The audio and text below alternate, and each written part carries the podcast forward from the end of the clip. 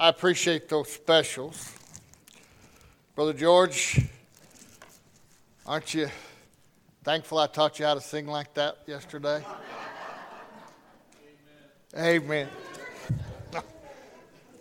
I like that version. You know, that's an Elvis Presley version. I like that. That sounded wonderful. Thank you, brother. I give him a hard time, but he also gives me a hard time, don't you? Yeah. You know what? Uh, pretty evident, isn't it? Every time you go to the store, all you see is trees and lights and reindeers and elves and all that other stuff. The big chubby guy with the red suit. Uh, and I'm not about to tell you, parents and grandparents, how to celebrate Christmas with your kids and grandkids. I'd never do that.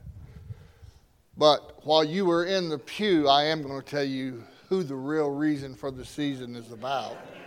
And I am going to tell you that God, in eternity past, and this is hard for this little feeble mind to conceive, but in eternity past, even before he decided to create the heavens and the earth and place man in the Garden of Eden, he already devised the plan to redeem us because of his love and grace. That's what I call a wonderful God. So, with that said, turn to Genesis. And I know you say, Genesis, that's a funny place to start for a Christmas message, but no, no, it's not.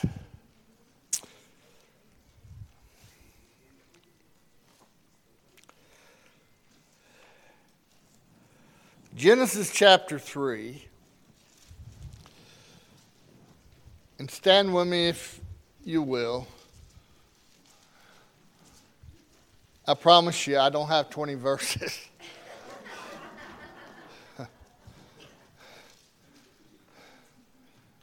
and I will put enmity between thee and the woman, and between thy seed and her seed and it shall bruise thy head, and thou shalt bruise his heel. And unto the woman he said, I will greatly multiply thy sorrow and thy conception in sorrow. Thou shalt bring forth children, and thy desire shall be to thy husband, and he shall rule over thee. And unto Adam he said, Because thou hast hearkened unto the voice of thy wife, and hast eaten of the tree of which I commanded thee, saying, Thou shalt not eat of it. Cursed is the ground for thy sake. In sorrow shalt thou eat of it all the days of thy life. Thorns also and thistles shall it bring forth to thee, and thou shalt eat the herb of the field. And in the sweat of thy face shalt thou eat bread till thou return unto the ground, for out of it wast thou taken for dust thou art, and unto dust shalt thou return. And Adam called his wife's name Eve because she was the mother of all living. And unto Adam also and his wife did the Lord God make coats of skin and clothed them. And the Lord God said, Behold, the, the man is become as one of us to know good and evil. Now lest he be he put forth his hand to take also of the tree of life and eat and live forever. Therefore, the Lord God sent him forth from the Garden of Eden till the ground from whence he was taken.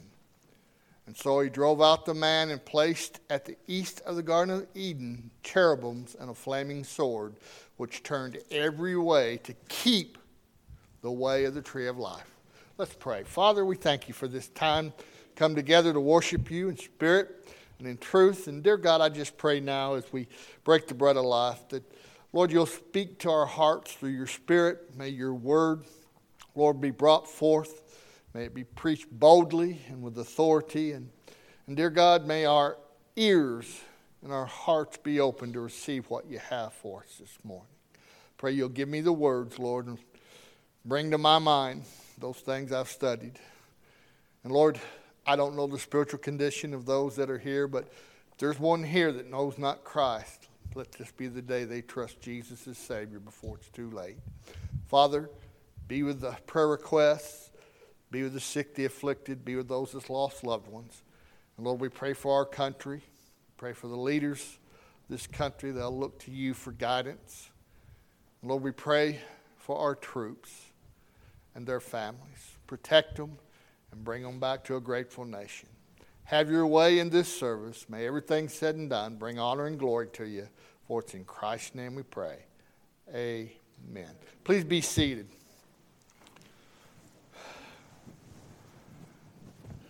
And I will put enmity between thee and the woman, between thy seed and her seed.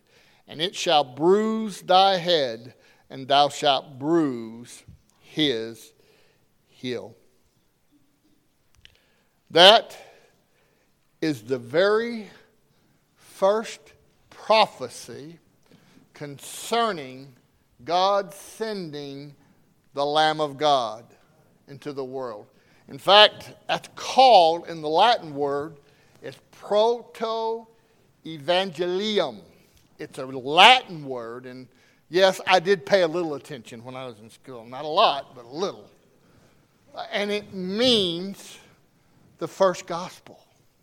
That's what it means, the first gospel. Here we find God saying that even though man sinned in the garden and death was pronounced because all men have sinned, that he would provide a perfect lamb that would take the place of me and you because we're not capable, ever will we ever be capable of doing enough to save ourselves. But this is where it started. But let's go back. Let's, let's get to the context because sometimes we leave out the context of things. God created the heaven and the earth. How many of you believe in creation? Do your head like that? Everybody should believe in creation. God created the heavens and the earth. Everything was perfect. He placed Adam and Eve in the garden. And think about this everything was perfect. He gave Adam dominion, man dominion over all of God's creation. There was no pain, there was no death, there was no sorrow. I mean, perfect. And for a while, you couldn't beat it. But see, then came an old serpent controlled by the devil. And the devil convinced Eve that God was holding out on them. You see, God said, You can do anything you want here, you have dominion. The only thing I command you not to do is right there in the center of a garden is the tree of knowledge of good and evil. Leave it alone. Anything else, yours. Do as you see fit. So the old serpent came to Eve and said, God's holding out on you. He knows that if you partake of that tree, you're going to be just like him.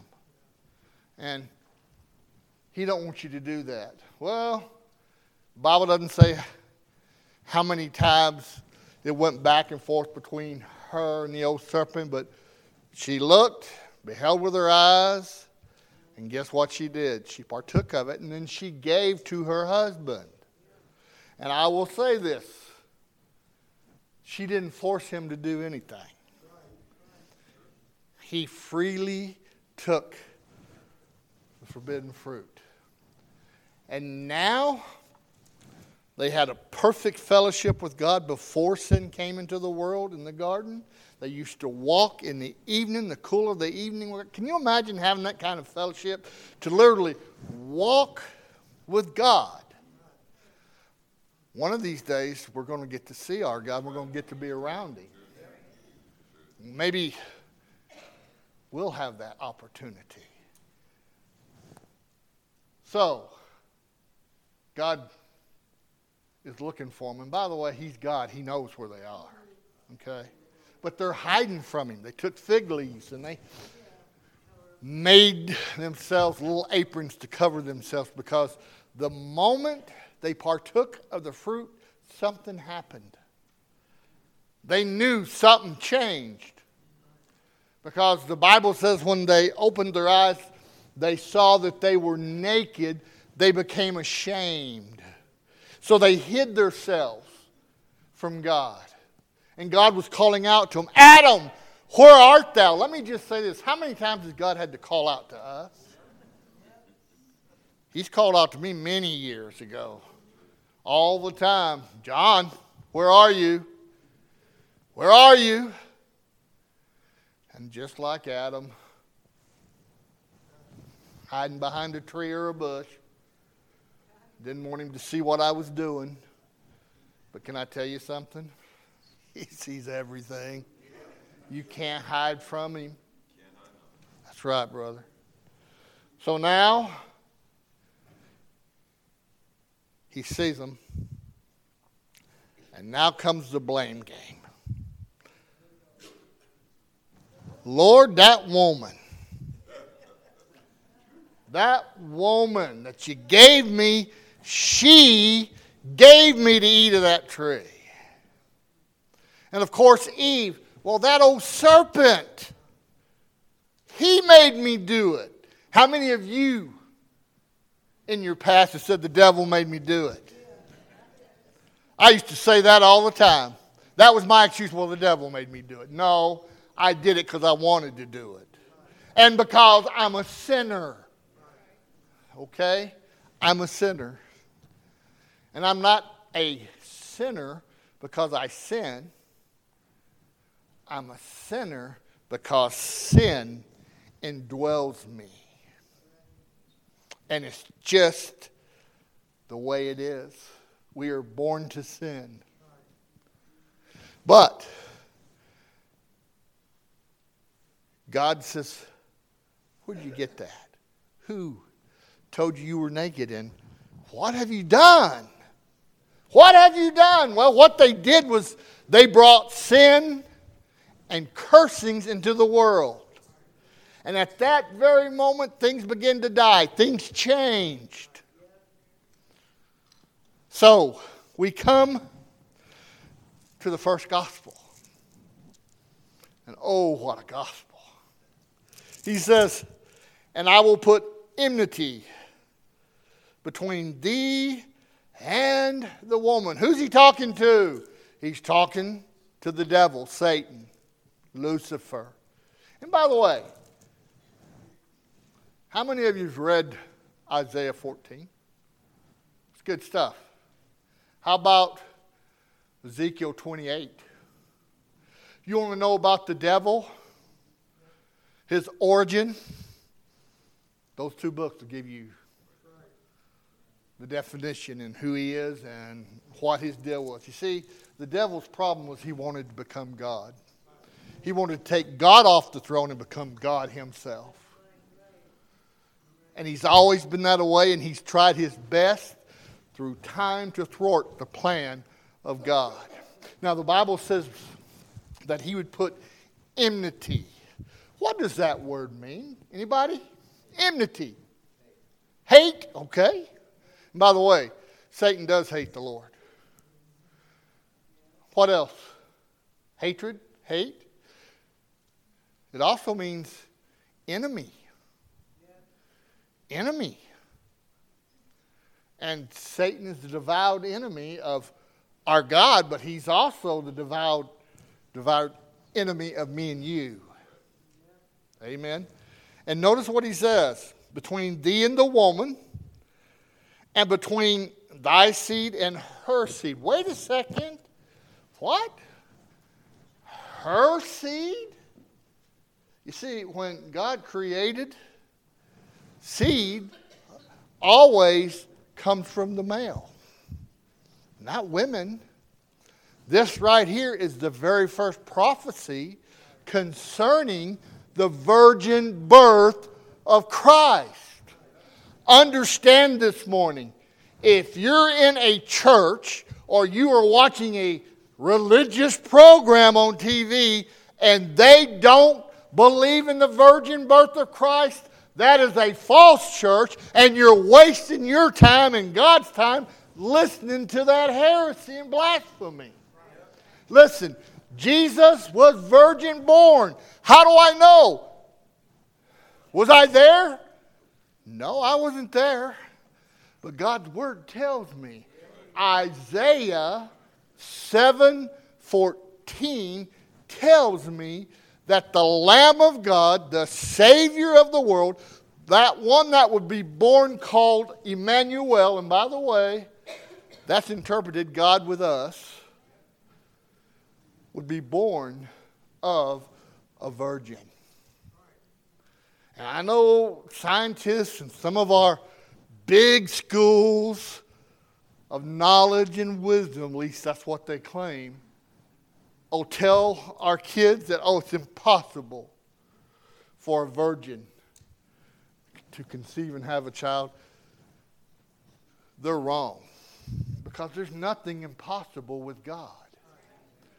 And by the way, the only way Jesus could be the perfect sacrifice to take away the sins of the world, he couldn't have been born by an earthly father. It had to be the Holy Spirit. And let me go ahead and say this his birth wasn't just unique because he was virgin born, his birth is unique because, Brother Shiro, he's God. He's God. And let me go ahead and tell you again if you're in a church that doesn't believe in the deity of Jesus Christ, that Christ is God, you're in a false church. Amen? Now, notice what it says. And I'll put enmity between thee and the woman, and between thy seed and her seed, and it shall bruise thy head, and thou shalt bruise his heel. Now, that word bruise. You say, well, it's just a bruise. No, it's true. Satan has done his best to bruise the heel of our Savior, the Lamb. How do I know that? Well, remember when Jesus came into the world, what was the first thing Satan tried to do? Kill all of the male children two years and under, infants. And then he tried to bruise the heel of Jesus when he said, at the Mount of Temptation, Come over here, bow down, worship me, and I'll give you all of this. Well, here's the thing he already had everything. Satan didn't have anything new to offer him. And then he tried to get the Lord to die without going to the cross. Bruised his heel. It wasn't a crushing blow. But according to God, he told that the woman's seed would bruise the head of Satan. In other words, it was a crushing blow. When did that happen? When he died on the cross. That's when he was dealt that deadly blow. Can I share with you a second? I, from time to time, read about the crucifixion. And I pretty much, I know it. Not that I'm anything, but I know it. I've read it. I've studied it. But I don't do it to say, look at me. Look at how smart I am as a preacher. Look at how much better I am. No, no, no. The reason I read about the crucifixion is to remind me what Jesus did for me and for you. You see, I break it down. I start with him at a mock trial. I start with him before the Sanhedrin and the chief priests, oh, the religionists of the day. And I see how he's treated, how he's mocked. I see him go to Herod. And Herod says, You know what? Hopefully he's here. He'll show us a miracle. He'll put on a show for us. Jesus never said a word. Herod sends him to Pilate. Pilate, of course, Pilate says, You know, I find no fault in the man. And he washed his hands, signifying he's not guilty, but he's guilty, you're guilty, I'm guilty, the world is guilty. And the chief priests want him out of the picture. And people that he came to save are the very ones that cried out, Crucify him! Crucify him! And it would have been enough if they would have just carried him to Calvary, but no, no, no, no. They had to ridicule, mock him. They had to beat him. And every time I read about him being beat by that cat of nine tails, it reminds me he took my place. He took my place. Every time they put a robe and a crown of thorns on his head and bowed before him, mocking him and pulling his beard, slapping him, saying, Who did it? Who did it? If you're the Son of God, who did it? It reminds me, he did all of that for you and me. Every time I read and they're driving the nails to his hands and his feet and suspended on that cross on Calvary between heaven and earth. I'm reminded as the blood runs down the cross that it was for you and me. What a Savior. And God knew this all along. And can I remind you, I think sometimes we forget. Yes, Jesus is the Son of God. Yes, He is God. But understand, God Himself placed Himself on the cross. He literally became sin for you and me. I love what Romans 5 8 says. God commended his love toward us. What did he commend? His love toward us.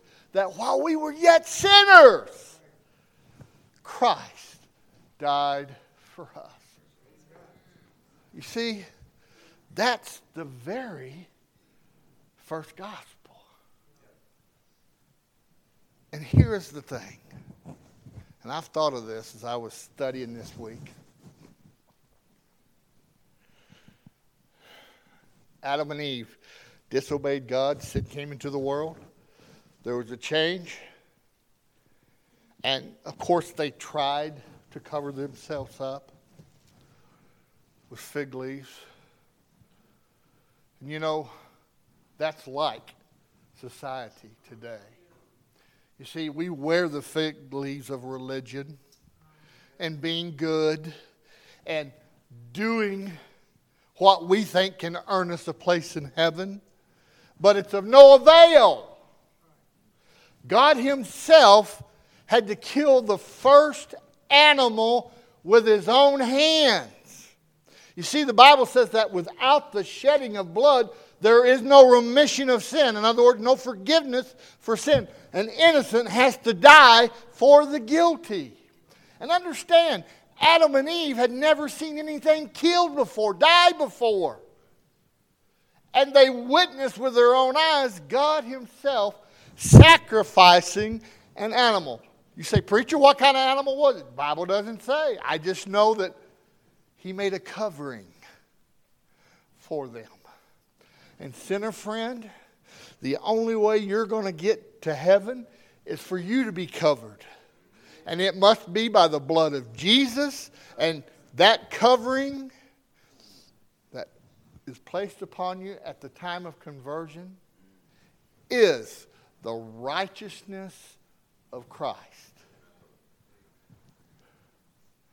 Understand, God Himself had to kill.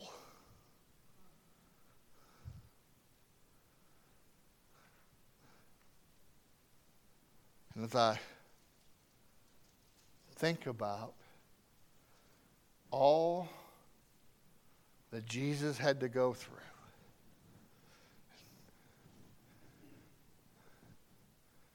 and for us as his creation, and by the way, I know you know this, but I'll just remind you we were created to fellowship with God. God wanted us to fellowship with Him. So He created us out of the dust of the ground. But listen to me.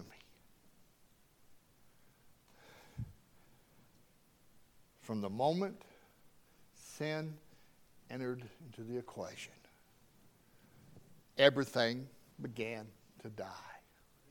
Yes, Adam lived fairly long, so did Eve. I don't remember exactly how old, but it's a lot longer than 70 years today. But understand something they died. Sinner friend, understand something. Don't know how long we have but we all come to the same end. We're going to die if the Lord doesn't return in our lifetime.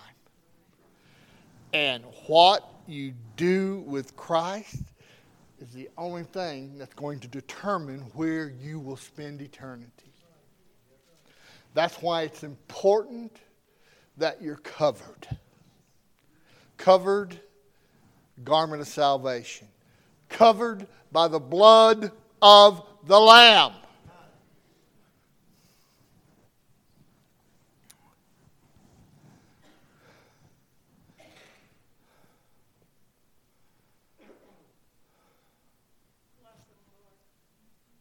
I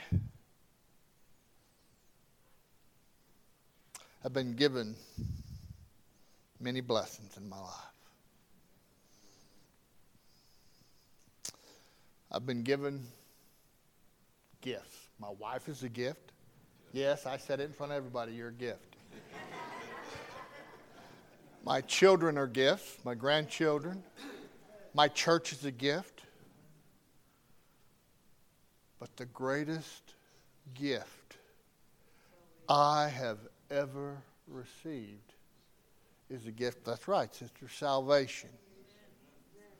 I would not trade it or take anything this world could offer for what I have. But the Lord, out of love and out of grace, promised that there would come one that would be a warrior. And he would do what Adam couldn't do. He came, he lived a perfect, sinless life, doing the will of the Father, knowing that one day, as time went by day after day, it was one day closer and closer to the reason he came and it was the cross. And he did it because he loves every one of us. If you possess Christ as your Savior, you have salvation. Folks, you have it all. Amen? You have it all. But here's the sad thing we have loved ones, and we know people out there in the world that don't have what we have. They don't know this verse here, Genesis 3:15. How can they if we're not willing to tell them? So I encourage you as we begin the holiday season, it's amazing. They were showing Christmas stuff and advertisements on TV even before Halloween. why wouldn't it be nice if they got it right? And said the reason we celebrate it's about Jesus. It's about a loving heavenly Father. Wouldn't it be nice? But no, it's all about merchandise. That's right, sister. But it'd be nice if the world recognized what Jesus did for them, the sacrifice that he made. It would be nice. God promised the lamb, the lamb came. Have you accepted the lamb? You see, if you're saved, praise the Lord. But if you're not saved, won't you come to him? He wants to save you, he'll save you. Have the right kind of Christmas where you know you're a born again child of God. Tell you what, I didn't know the true meaning of Christmas till I met him. But boy, once I met him, I understood what Christmas right about. So, in close, next time you pick up the Bible and you're in the Old Testament, I hope this is marked in your Bible, but if not, read it and then mark it. That's the first gospel. That's the first promise that God would provide a lamb. And did he provide a lamb? Oh, he sure did. A perfect lamb.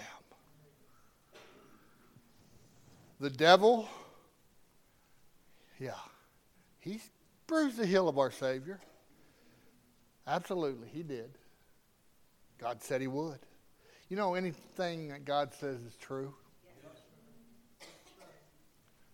But it was Jesus that gave us the ultimate victory when he delivered a fatal blow to the head of Satan. You see, Satan's fate is already determined. Amen. Hell is where he will be forever and forever. Why do you think he's causing turmoil today like he is? Because he knows his time is almost up. So, child of God, stay prayed up and stay in the Word of God and stay in church and keep looking at that eastern sky because he's coming. I've said it many times. He's coming. Are you going? I can only answer for me.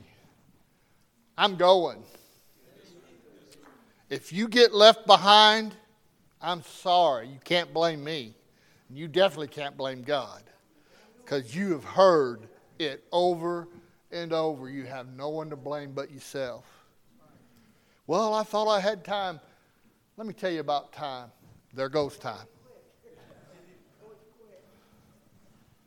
Time is a vapor appears for a little time and vanishes away.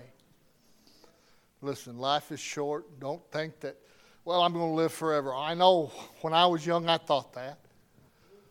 I used to look at people my age, my aunt and uncles at this age, and say, good night, they're old. They're ancient. now I'm that age and I'm thinking, where did time go? Well, they weren't as old as I thought. Thank you, Brother Antonio. Say that again. Maybe you'll convince me. I, brother, I tell you what, yeah, I get up every morning, snap, crackle, pop. I just go. Lori goes, stand up straight. I can't. I can't. Uh, these bodies were made to wear out. You know why? Because we're going to get new ones if we know Jesus. New ones. And one day, you know, just as the Garden of Eden was perfect, one day in heaven it's going to be perfect. And oh my goodness. I can't wait. But I'm supposed to occupy till it comes. Child of God, do you know the real meaning of Christmas? Do you know that God provided a lamb? He was promised, and God delivered 2,000 years ago. And on a cross, on a hill in Jerusalem, Jesus laid down his life so that you and I can make peace with God. And he, on the third day, came out of that tomb a victor. And because he lives, he promises eternal life to all that will receive him by simple childlike faith. And you know what? Everybody can do that. So, what do you need this morning? Would you